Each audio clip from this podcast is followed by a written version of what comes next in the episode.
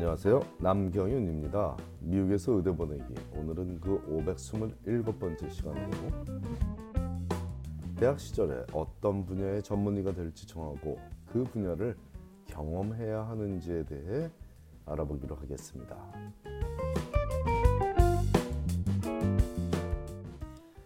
premed 학생이라면 누구나 갖고 있는 질문이자 premed 과정을 밟고 있는 자녀를 둔 부모들 또한 상당히 궁금해하는 질문 중 상위권에 드는 질문이죠.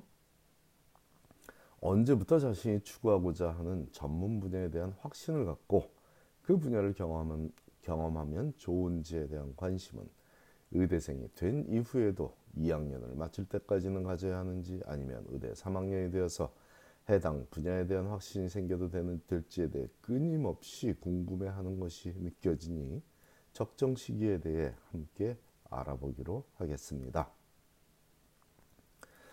요즘 아이들의 장래 희망은 더 이상 과학자나 대통령이 아니라고 하지만 그것이 유튜버이든 건물주이든 아니면 아이돌이든 적어도 그 아이의 성향과 주변의 영향을 살펴볼 수 있는 부분입니다. 성향과 환경 이 두 가지가 한 사람이 살아가는 평생 동안 작용하는 힘은 엄청나다고 볼 수 있는데 의료 분야도 예외는 아니죠. 어린 시절부터 친구들과 노는 것을 더 좋아하는 아이가 있고 공작물을 만들며 혼자 노는 것을 더 좋아하는 아이도 있습니다. 물론 두 가지를 다 즐기는 아이도 있으므로 이것만으로 그 아이의 미래를 예측하기는 쉽지 않지만 적어도 손재주를 타고났는지 여부는 어린 시절부터 즐기는 놀이를 보면 알 수 있기 마련입니다. 게다가 어떤 아이들은 한 가지 놀이에 깊이 빠져서 시간이 얼마나 지났는지도 모르는 성향을 보이기도 하고 또 다른 부류의 아이들은 쉽게 실증을 느끼며 한 가지 놀이에 그리 긴 시간을 보내지 못하기도 합니다. 물론 그 놀이가 무엇인가에 따라 달라질 수 있는 기준이므로 이 역시 한 사람의 인생을 예측하기에는 무리가 있지만 적어도 이 점도 성향을 분석하는 여러 기준 중 하나가 될 수는 있을 것입니다. 역으로 분석하자면 외과적 성향을 가진 학생들은 어린 시절부터 공작물을 즐겨 만들었거나 곤충의 세부적인 모습에 관심이 많았거나 레고 만들기에 목숨을 걸었던 성향을 보이고 있습니다. 내과적 성향을 가진 학생들은 어린 시절부터 사람들과 대화하기를 즐기는 부드러운 성향을 보이고 있는 것도 사실이고요. 그렇다고 해서 내과적 성향의 학생들은 공작물 만들기를 싫어했다는 얘기는 아니지만 결론을 알게 된 상황에서 원인을 분석하다 보자면 한 가지 성향이 더 강했다는 것을 알게 되었다는 얘기입니다. 여기에 환경적 요소가 적용을 합니다. 만일 한 학생이 어린 시절 부모님의 암 수술을 멋지게 성공해낸, 성공해낸 의사에 대한 감사하는 마음과 감동을 받게 되었다면 이 학생은 자연스럽게 연구를 해도 암에 관계된 연구를 하고자 노력하기 쉬울 것이고 수술방에 들어가는 경험을 추구하게 될 확률도 더 높아지는 것이 일반적이더군요.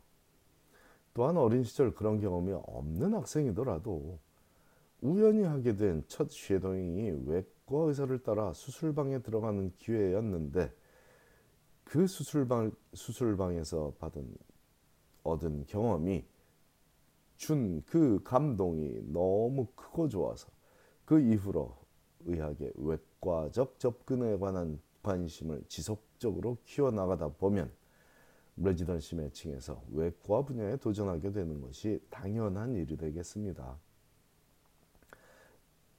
또한 가족 중에 특정 분야의 전문의가 있다면 그 영향도 당연히 받게 되지만 부모의 전문 분야가 자녀에게 무조건으로 이어진다고 보기는 어렵더군요.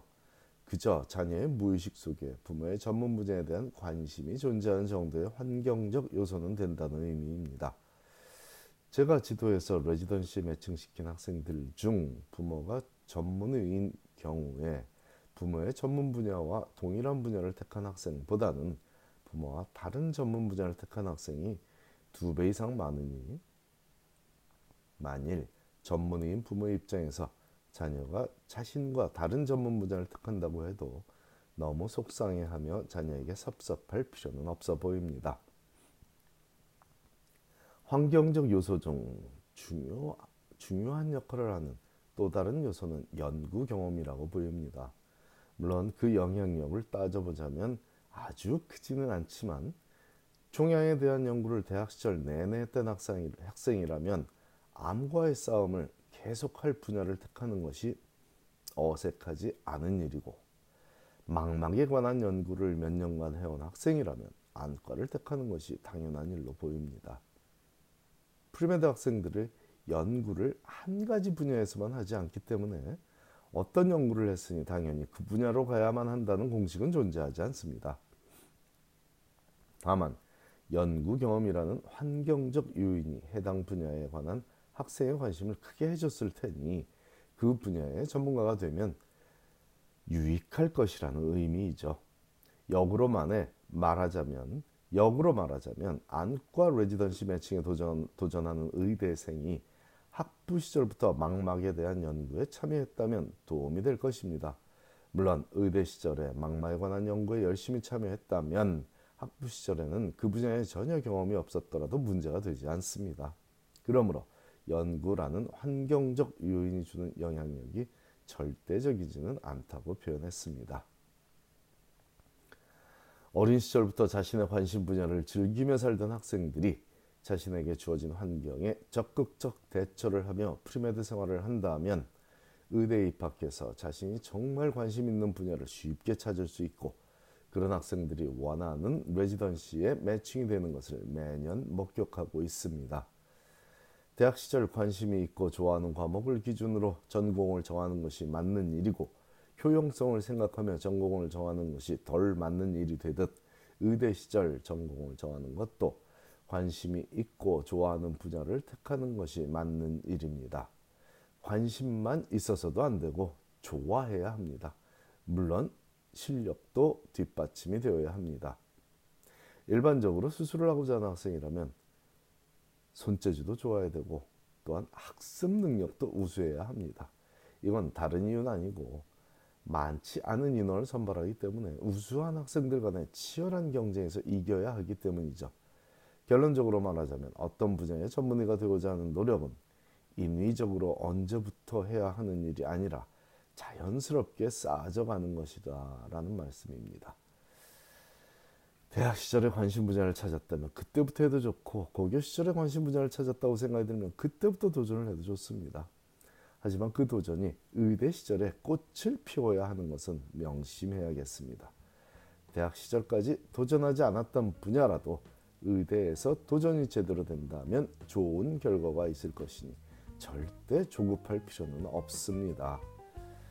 매년 9월 15일부터 시작되는 레지던시 매칭에 도전하는 의대 4학년 학생들의 원서를 읽, 어보면 어린 시절부터 열심히 살아온 모습을 볼 수 있으며 대부분은 정말 잘 어울리는 분야에 도전을 하고 있으므로 마음이 참 좋습니다. 감사합니다.